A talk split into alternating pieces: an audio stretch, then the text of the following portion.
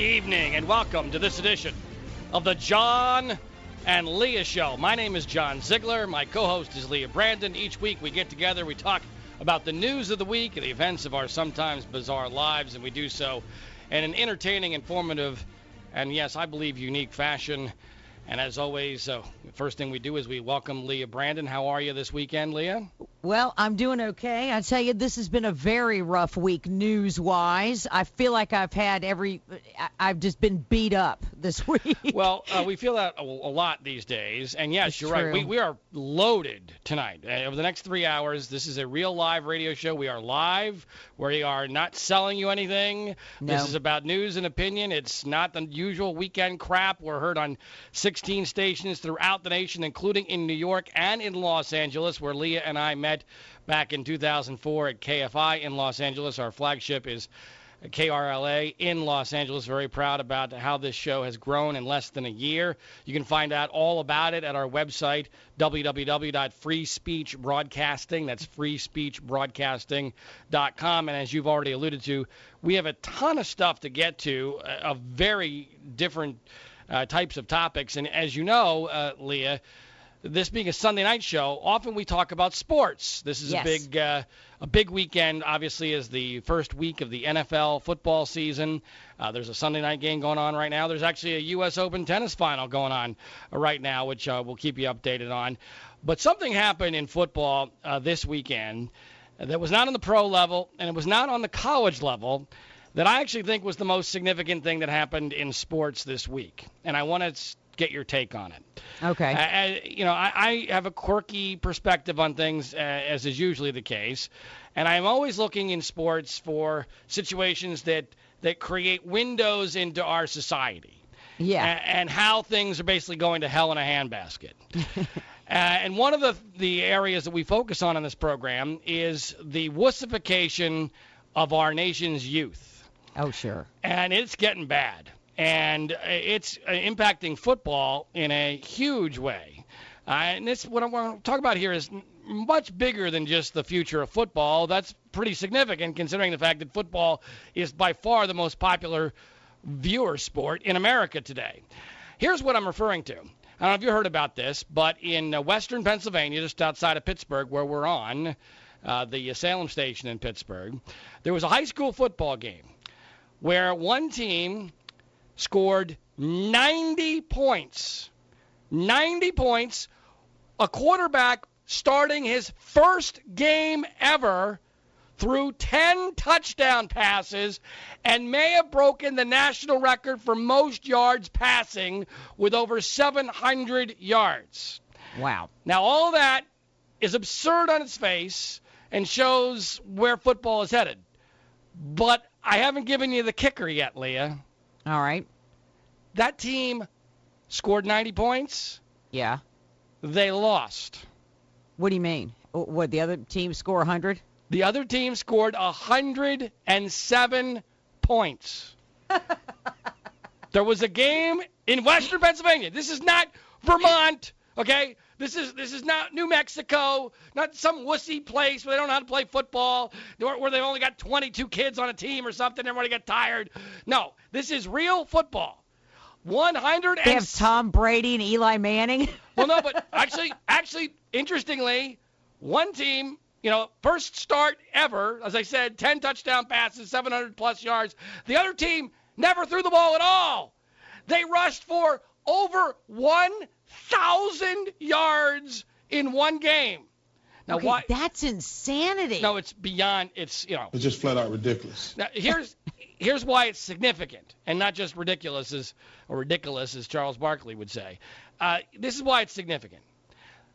There, that's not just wide open play. That's not just a freaky game. You know, when you play thousands of high school games, weird things are going to happen in one game. No, no, no, no, no, no, no, no. This is two things. One, it's where football is headed in this video game era. By the way, the star running back of the team that won actually alluded to it was like playing in a video game. That's what this is to these kids now. It's a video game. But here's the more important part. The only way you get one hundred seven to ninety, and this is not an exaggeration, it's not hyperbole, is if both teams had defenses that we're afraid to tackle. That's true. Not just can't tackle, afraid to tackle. Correct. They're so wussified, they don't even want to tackle. I, I haven't seen, I've seen highlights from it. I haven't seen the whole game. My guess is the only time anybody ever got stopped was when they were pushed out of bounds like wussy boys. I mean, because that's the only way the clock would stop. There's no, otherwise you would never have time to get to one hundred seven to ninety. So this is important for two reasons. One, folks, this is the future of football. This is where football is going. Football is going to be basketball. All right, they're going to put f- flags on them soon because we got a nation of wussies. That second part is far more important. We have a nation of complete wussy boys. If even in western Pennsylvania this is happening, look out because it's over. It is over. High school football is as close to a military experience as most of our boys are ever going to get in this day and age. And even now, that doesn't count. So we are, you know, especially in this week where we, we pretend to remember nine eleven, which we'll talk about in hour number two of this program, uh, I think it's important to point out we got a major, major problem with the wussification of this culture. Huge. And, in a, and the worst part of the whole thing, Leah, so so what? So this game happens, right, one hundred seven to ninety, and what was the reaction? They got more media coverage than if they had won four straight state championships. They were yeah. on Sports Center. They were on every major newscast. This is the greatest thing that ever happened to the kids in this game. So is this going to foster more of this? Or, of course. Or less? Obviously, more. As someone uh, responded to me on Twitter when I tweeted about this, uh, they, they wondered whether or not every kid playing in the game got a participation trophy. They probably did. I mean, that that's the world we're now living in, folks. But, you know, and no it, one in that game got a concussion, and that's well, what it's all about. Well said, Leah. You're right, Leah. You know what? Everybody went home happy because nobody got a concussion. Everybody got to score a touchdown. Everybody, you know, was no one got bored because there was twenty-eight touchdowns. In, action, action, action, action. There was literally one touchdown every one minute and forty-eight seconds. A touchdown every minute and forty-eight. There used to be a thing called the two-minute drill where it was amazing if you could score one touchdown in two minutes. And out, one minute and forty-eight seconds for the entire game. Oh, yeah, we, I can we, see this. I think you're right. It is just going to creep up. You think it'll creep up into the college no, level? A, absolutely. Because they're not getting paid. It's a cancer. If you're going to get a concussion, you should get paid. It's a cancer that will spread throughout. Now, it'll take a long time to get to the N F L level because they're getting, as you said, they're getting paid a lot of money. And right. You're always going to be able to find the gladiators uh, at that level. But even there, they're getting wussified. But I'm telling you, if this is already in western Pennsylvania, not, you know, whew, look, it's over. It stick a fork in us, folks. All right, when we come back, uh, we'll uh, do our weekly look at the race for the White House two thousand sixteen on the John and Leah Show on the Free Speech Broadcasting Network.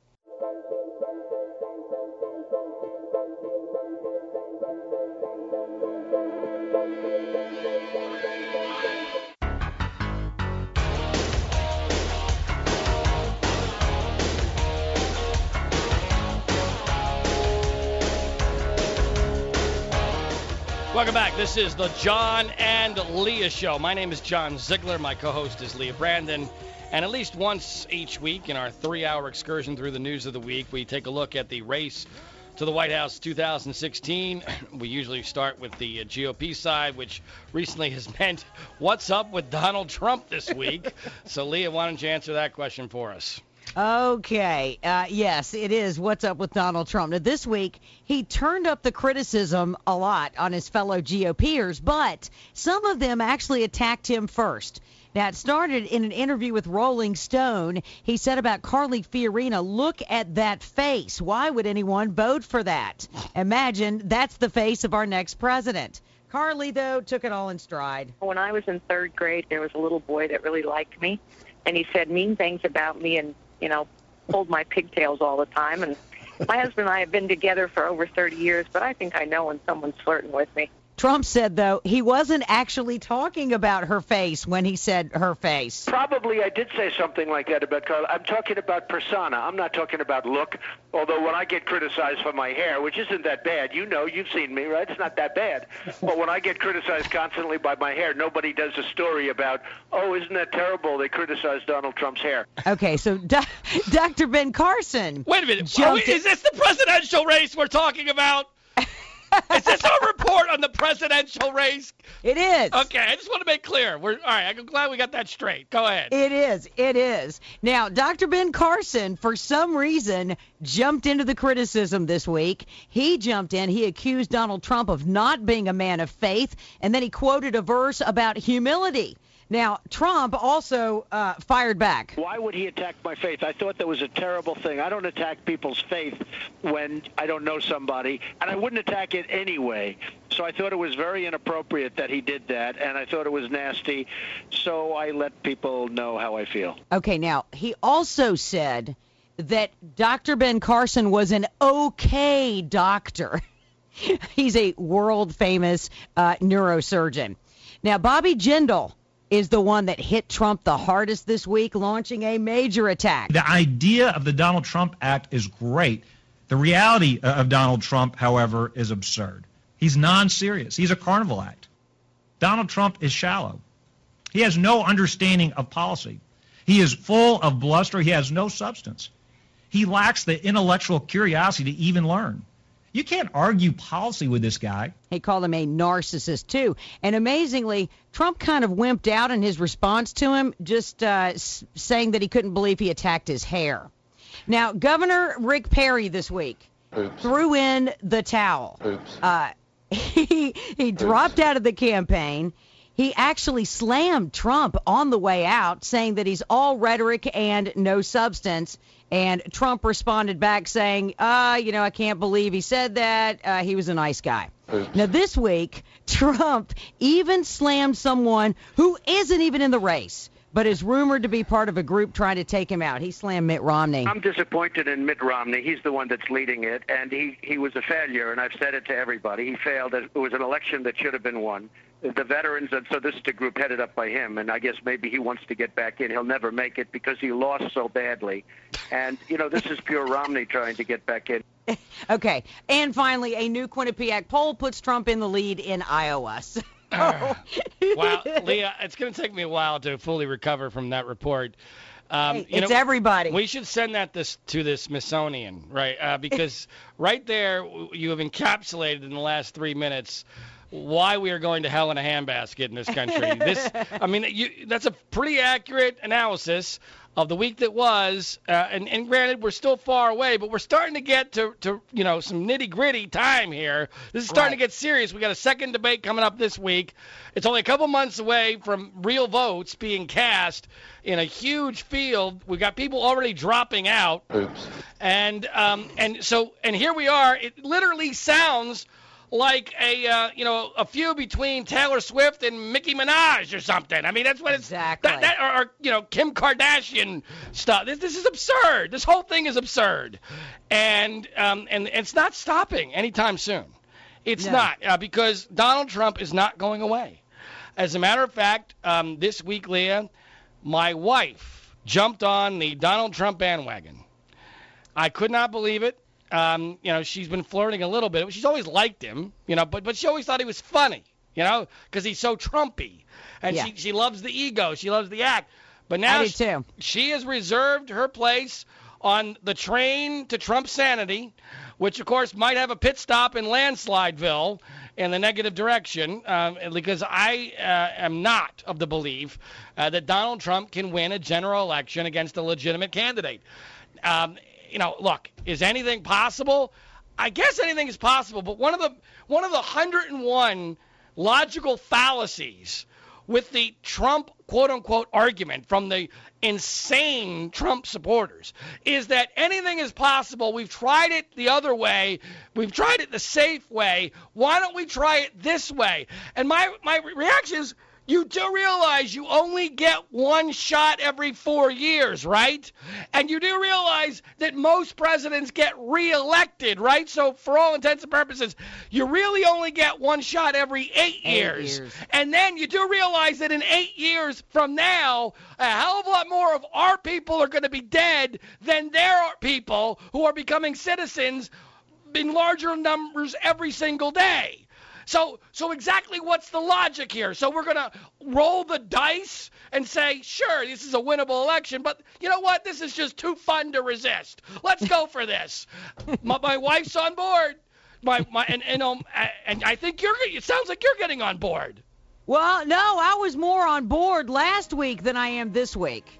So what's giving you cause for pause? I tell you, the attack on Carly Fiorina Yeah. was an, was really shook me up, yeah. and the fact that he wants the refugees to come here well, to America. He changed his mind on that. He cha- oh, of oh. course he changed his mind. All right, we'll come back. We'll talk about it on the John and Leah Show on the Free Speech Broadcasting Network.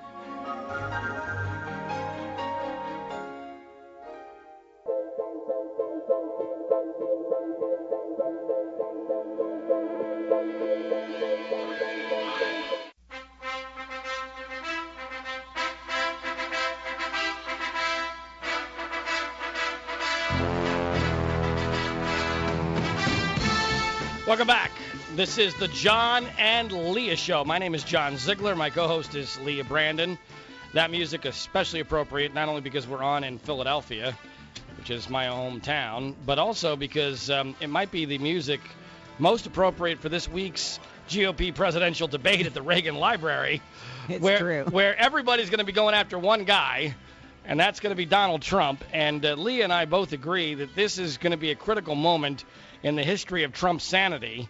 Uh, if Trump is able to provide another blockbuster performance this week, I think he's probably in for good. This might be the last chance to get rid of him completely. I don't know how you do that. I really don't. I don't, I don't know that it's possible, but it's at least theoretical uh, possibility if uh, he were to collapse on... Uh, and by the way, for him to collapse, he would basically have to...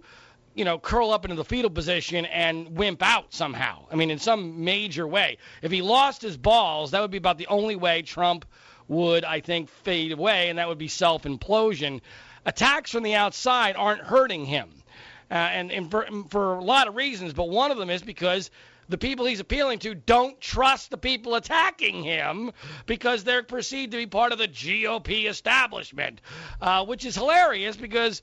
For instance, one of them is Senator Rand Paul, who's as anti-establishment as you can get, but because he's a senator, I guess now he's perceived as he's establishment. He went after Trump as well from an interesting direction. Let's hear that.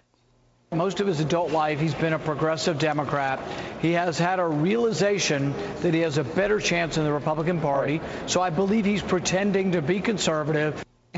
Well, he is, but here's what... I find most interesting about Rand Paul's statement. I truly believe, Leah, with in my bones, that if Donald Trump had run as a Democrat and gotten the traction that he currently has on the G O P side, he would win the nomination easily. Easily. Easily. He would have he would have been the Democratic presidential nominee.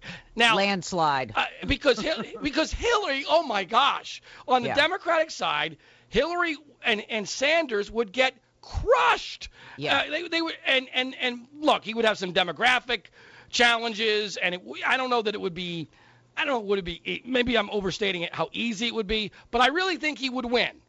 I don't think he's going to be the Republican nominee, but it is possible, which I never, a month ago, I thought it was zero percent. Now it's in the ten to fifteen percent uh, possibility.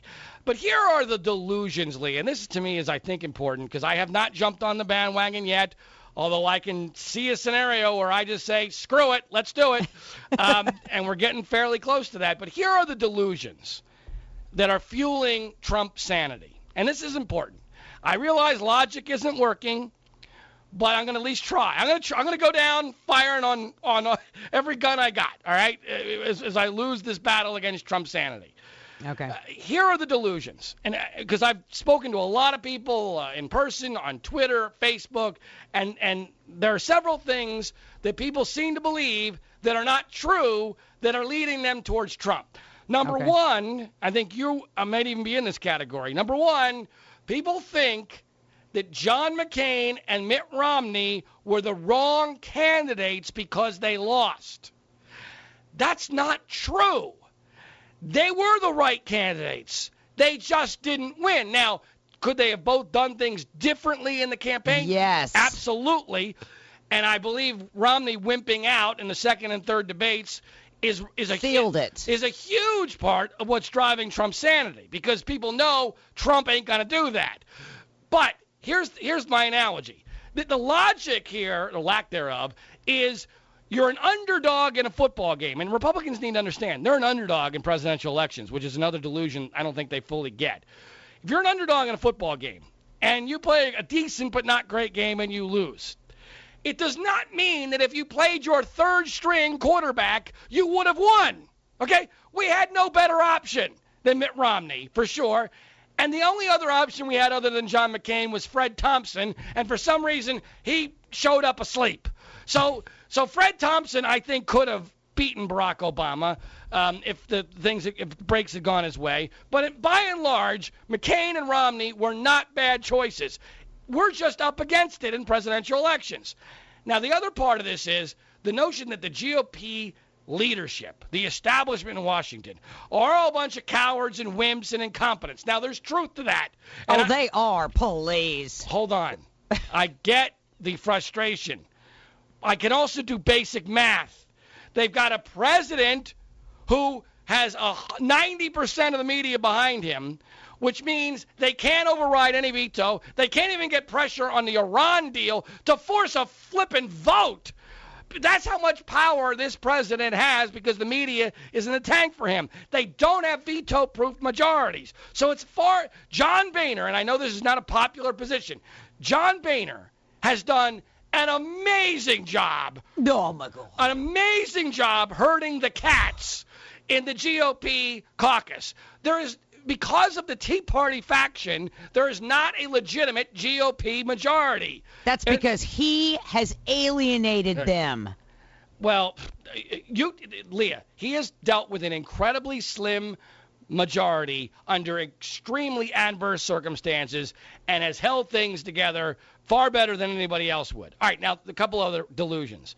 The idea that Hillary will be easily defeated by any G O P candidate. Now, this is a delusion that um, I understand, because she's weakening in the polls. People think the email scandal has killed her. It hasn't. She's still standing. No, I that's going to blow over. I, it's too early. The I, email scandal should happen in March. I agree with you on all that. So th- that's a delusion. In, in conjunction with that Hillary delusion is the notion that we are a conservative country, and if we just run a hard hardcore conservative, that will get fifty-one percent of the vote. These are people who still think it's nineteen eighty-four and don't understand that the people who were alive in nineteen eighty-four, millions of them are dead, and that they've been replaced by people who are not Republican voters. All right? Right. We are not in that country anymore. No matter what Rush Limbaugh tells you, we are not living in a country where if you get a hardcore conservative, you're going to get fifty-one percent of the vote in a presidential election. It's not going to happen. And the final delusion is that Donald Trump, as much as I love how he takes on the media, all right, he's a gladiator. He's a gladiator against the media. He's Russell Crowe and, and, and Gladiator. Are you not entertained? Right? That, that, I am entertained. Right, right. That, but guess what? What happened to Russell Crowe at the end of the movie? When you're oh, in a, yeah. when you're in enough gladiator battles, eventually you're gonna get killed. The media will have a year plus to kill Donald Trump, right? He may take some heads with him. It will be spectacular to watch. It'll be fun as hell. But at the end of the day, his blood's going to be on the floor, and he's going to be dead. And he we're may have... be immortal. And... We don't know. He may be immortal. Oh... I've lost. We I, don't know. I have so well, little... He should have died why? how many times why? before? I can't even convince my wife and my co-host. How? Why am I wasting no. my time on this? I'm not I could convinced. be doing better things on a Sunday night. This this is a public service. oh. All right, when we come back, we got to take a look at the Democratic side um, of the race for the uh, White House two thousand sixteen, and I need to uh, go take my blood pressure medication on the John and Leah Show on the Free Speech Broadcasting Network.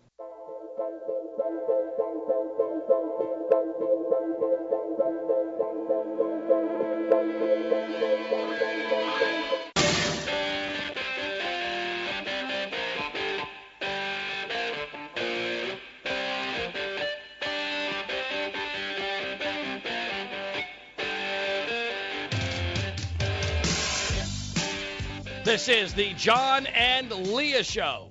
My name is John Ziegler. She is Leah Brandon. Our website is w w w dot free speech broadcasting dot com, where you can check out all sixteen of our stations that broadcast this program each and every Sunday evening live throughout the country. By the way, of those sixteen stations, eight, eight are in the top twenty-four markets in the country. So we're doing pretty well for a show that's like less that. than a year. Yeah, that's pretty good for less than a year. Um, we each week take a look at the race for the White House two thousand sixteen. We've already done the Republican side, basically Donald Trump. Uh, in this segment, we'll focus on the Democrats. And Leah, uh, much of the focus this week, uh, other than on the normal machinations of the uh, Hillary Clinton email scandal, dealt with a candidate who's not even a candidate yet, Joe Biden. That's right. Yeah. Uh, this was the first week of the Stephen Colbert late night show, and among his guests, V P Joe Biden. The interview was very emotional for Biden, but some have seen this as a clear endorsement to run for president, as Colbert had nothing but praise for him. Thank you for being here. Everybody likes Joe Biden, right? Uh, Isn't that right? I'll tell you why. I'll tell you why I think that is. I think it's because when we see you, we think that we're actually seeing the real Joe Biden. You're not a politician who's created some sort of facade to get something out of us or triangulate your political position or emotional state to try to make us feel a certain way. We see the real you.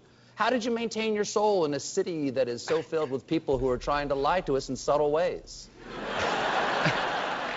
I commuted every day for thirty-six years. Now, uh, Biden ended up choking up through most of the interview because he talked about his son who has passed, but uh, he did not say that he was ready to run. Uh, in fact, he said the opposite, that he has to be one hundred ten percent uh, heart and soul and mind, and that he's not there yet.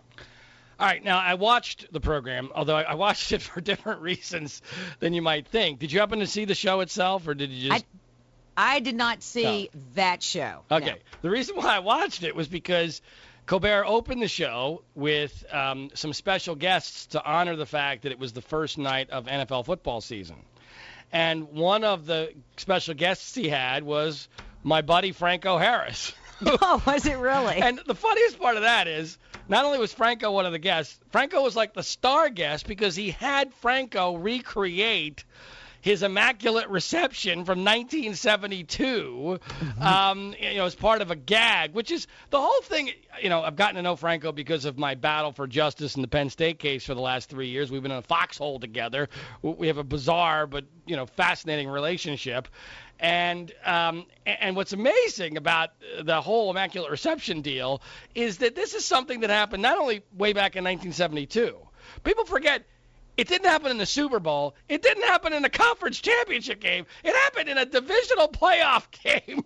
And it's still being recreated on late-night television in two thousand fifteen. It just it's, had that impact. It's, well, it's just it's bizarre. But, Frank, but, but it's absolutely influenced Franco's life because, you know, I always joke, I'm the pessimist of the relationship because I've lived my life, and he's the optimist of the relationship because he caught the Immaculate Reception.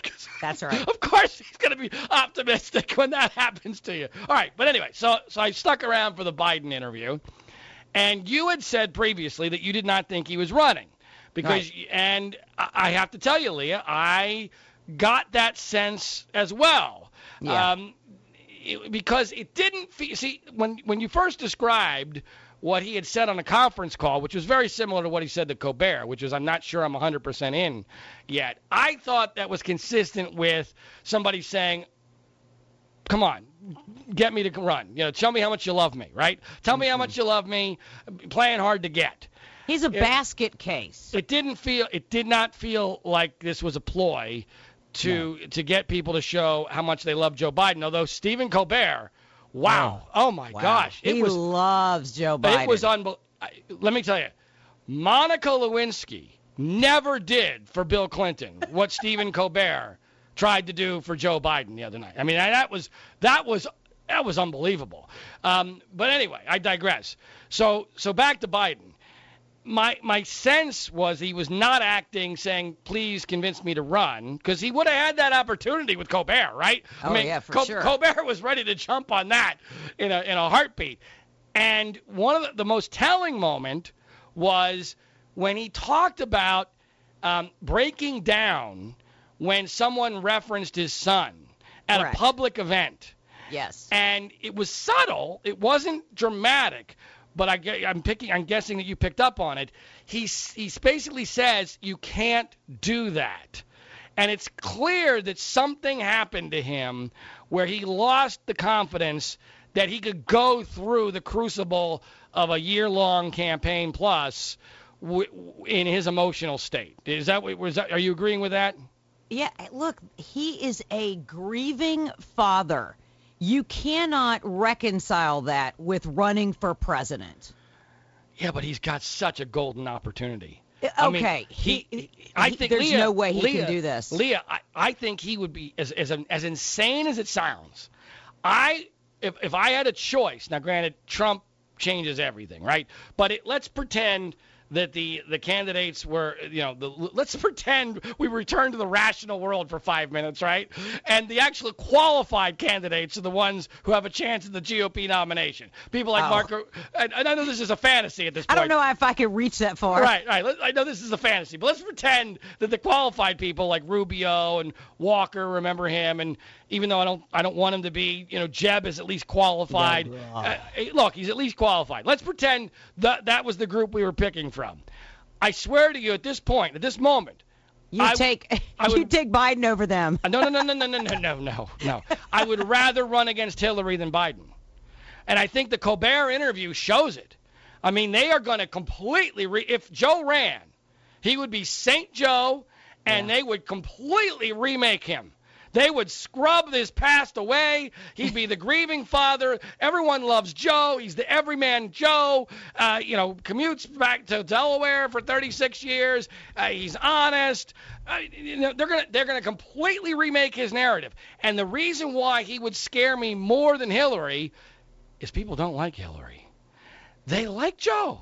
As, and as, Obama. And they they as much. As much as Joe is weird, creepy, I mean, I very mean, creepy, uh, uh, off the charts, stupid, uh, unreliable, uh, a plagiarist, stand up, Chuck, a racist, uh, you know, all these things you could paint him as. The media will pretend True. that those don't think those things don't happen. He does have a likable quality, and obviously, being a grieving father helps that. So I, I would be far more afraid, as as insane as it sounds, of running against Joe Biden right now than a wounded Hillary. Um, but that being said, it's really hard for me to believe that Joe Biden, as much of a nut and as delusional as he is, is going to pass up this opportunity.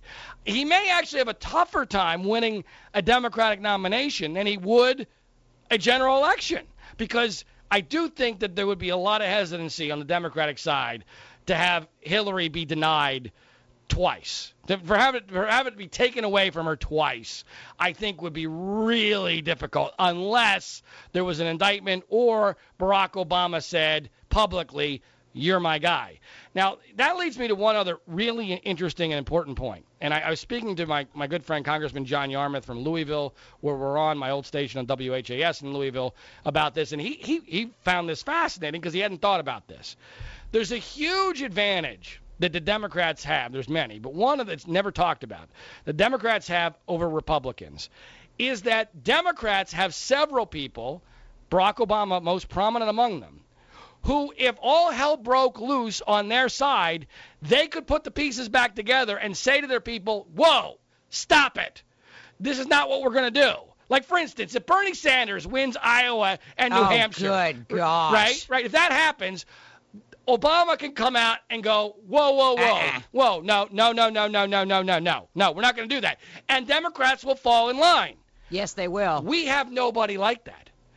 Mitt Romney thinks he's that guy, which we heard Trump referring to that earlier in this hour, you know, that Romney wants to take out Trump, which, you know, I wish Romney had that ability. Romney's the only one that's even close to having that ability, but he does not have anywhere near the cachet on the Republican side that Obama would have on the Democratic side. We have no elders that anybody trusts. That's They're, right. And, and and the people who, who are trusted, like Rush Limbaugh and Sean Hannity and, and Coulter and Michael Savage and Mark Levin. and They're in it for themselves. And Sarah Palin, they're all on the Trump sanity train because they're in it for themselves. So the, that's why we're screwed, because our elders, the people that our people trust, aren't actually trustworthy. That's or, correct. Or or they're not trusted by enough people. Like, for instance, I would trust Romney. If Romney told me, uh, you know, emphatically and with good reason, who the nominee ought to be, that would have influence on me. But I'm clearly in the minority here.